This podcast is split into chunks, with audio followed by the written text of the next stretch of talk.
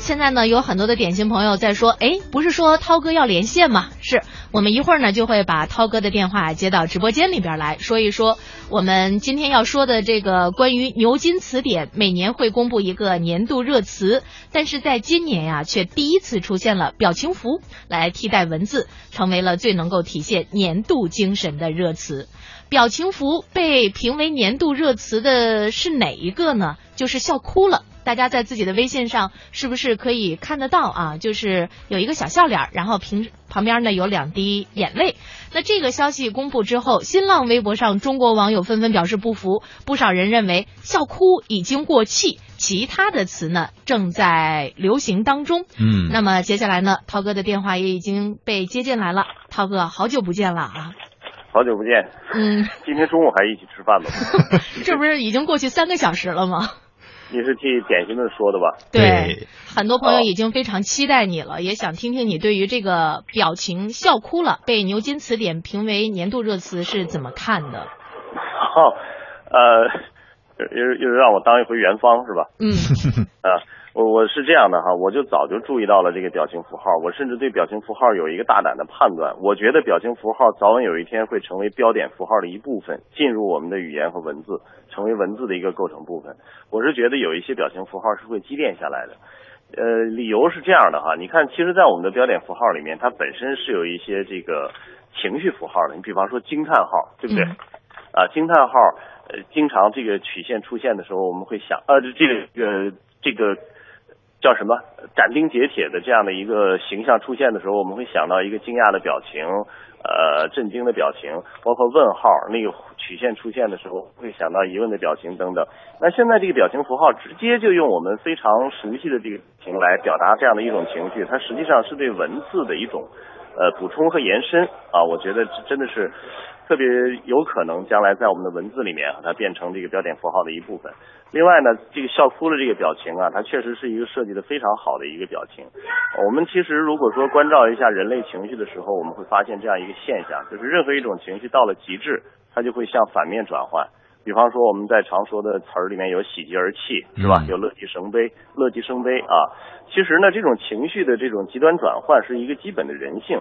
那这个符号就准确的诠释了这一点。也正是因为它对这种基本人性的准确诠释，所以它引起了普遍的共鸣啊，入选也就变得顺理成章了。这是我的一个看法。嗯，我们知道这个表情符号啊，最早还是出现在于这个网络的交流当中。但是刚才高涛哥也说了，很有可能以后会进入到我们真正的这个生活上面的这个表达，对吧？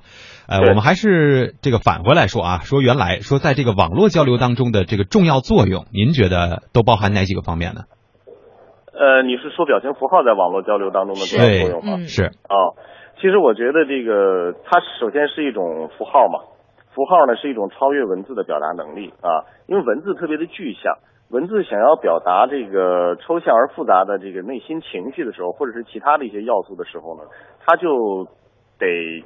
借助大量的这种一定量的这种积累，才能把一个事儿说清楚。但是符号它就不需要了，一个符号往往它可以具备非常丰富的一个内涵啊，让看的人一下子就明白。你比方说，我们延伸到现代的这种 UI 设计里面，这种 logo 的设计啊，等等啊，包括色彩的辨识啊，实际上都是借助了符号的这种超越文字的这种表达能力。那么这个。具体到表达情绪来讲呢，文字有的时候更是会显得力不从心，因为我们的情绪啊非常的复杂，除了特别明确的情绪以外，我高兴就是高兴，我喜欢就是喜欢，我憎恶就是憎恶啊，还有一些模糊的情绪，而且呢，很多对立的情绪之间，它其实也有一个交集，这就是我们人特别复杂的一个地方。那么这些东西用文字是无法表达的，所以用符号呢就能够准确的传达这样一种信息，因为交流的目的。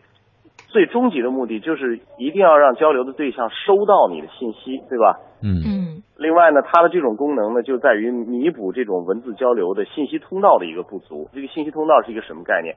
我们说最好的交流一定是面对面的交流啊，就是这种 face to face 的方式。我可以看到你的眼睛，我可以看到你的表情，我可以看到你的形体语言，我可以感受到你的情绪的，哪怕是一个微妙的一个变化。这个时候，我的视觉可以看到你，我的耳朵可以听到你啊。然后呢，我还可以就是。呃，意会你的那些潜台词啊，你的情绪的这种变化等等等等，但是我们现代人在网络上交流的时候，不管你是用这个 PC 端也好，还是用手机交流，我们最主要的一个介质呢，就是用文字去交流。那文字去交流呢，这个信息通道就是不全面的了，我只能看到你的文字，对吧？嗯。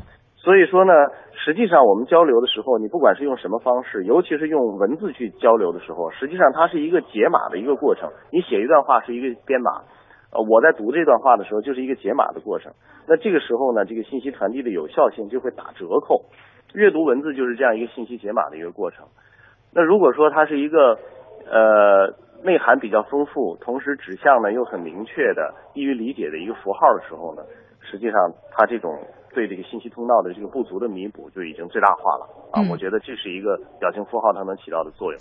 所以说，在表面上看起来，呃，它是一种娱乐的效果也好，或者说它是一种手段和工具也好，其实它背后还是有深层的原因。这些原因牵扯到一些这个传播科学，牵扯到人的心理学，牵扯到信息科学的等等的一些常识。嗯，它不仅仅的是一个符号，实际上呢，刚才您说啊，就是说可能最好的交流方式是面对面的交流，因为在这其中，他的表情、动作，甚至一些没有言明，但是你却可以看明白的事情，你都可以观察到。但现在可能在这个移动互联网的时代呢，很多人表示，我原来面对面说不出口的话，但是实际上我是可以通过手机或者其他方式我说出来的。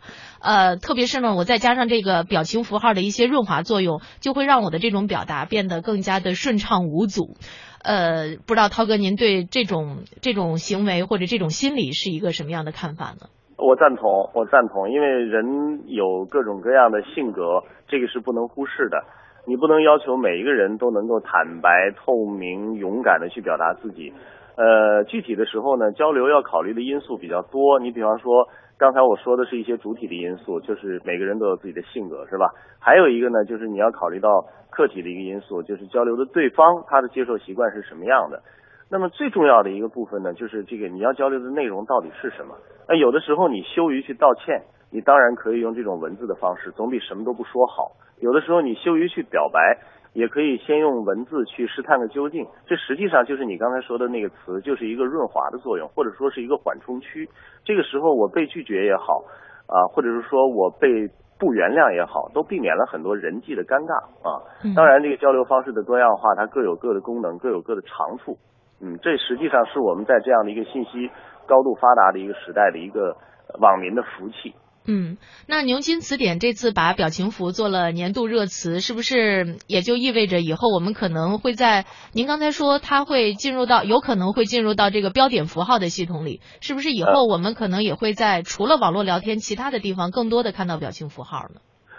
我觉得是这样，比方说他在有一些公共的活动当中，你要是借由一些符号的话，你更容易形成一种呃。统一的一种一种影响力啊，或者是说大家能够很快的找到大家的共同点、交集和这个共鸣。另外，这个牛津评牛津词典评这个年度的这个热词啊，呃，当然我不知道它全部的评选的标准哈，我想它肯定不仅仅是基于一个使用的概率，可能会基于一定的这个社会的历史的背景，就是这个人的当下处境。因为这个笑到哭也好，或者是哭到笑也好。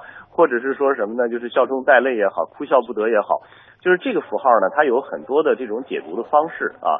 那可能结合这个那一年的这样的一些背景呢，可能确实有很多事情是让我们有以上我所说的这些词汇所能涵盖的这种情绪的。嗯。于是他把它做了一个评选，推在了首位啊。我想可能是基于这样的一个原因。嗯，另外一个可能它也是可以超越语言的，是吧？对对对。所以说以后我们在和涛哥连线结束的时候，我们就会说谢谢涛哥，微笑是吧？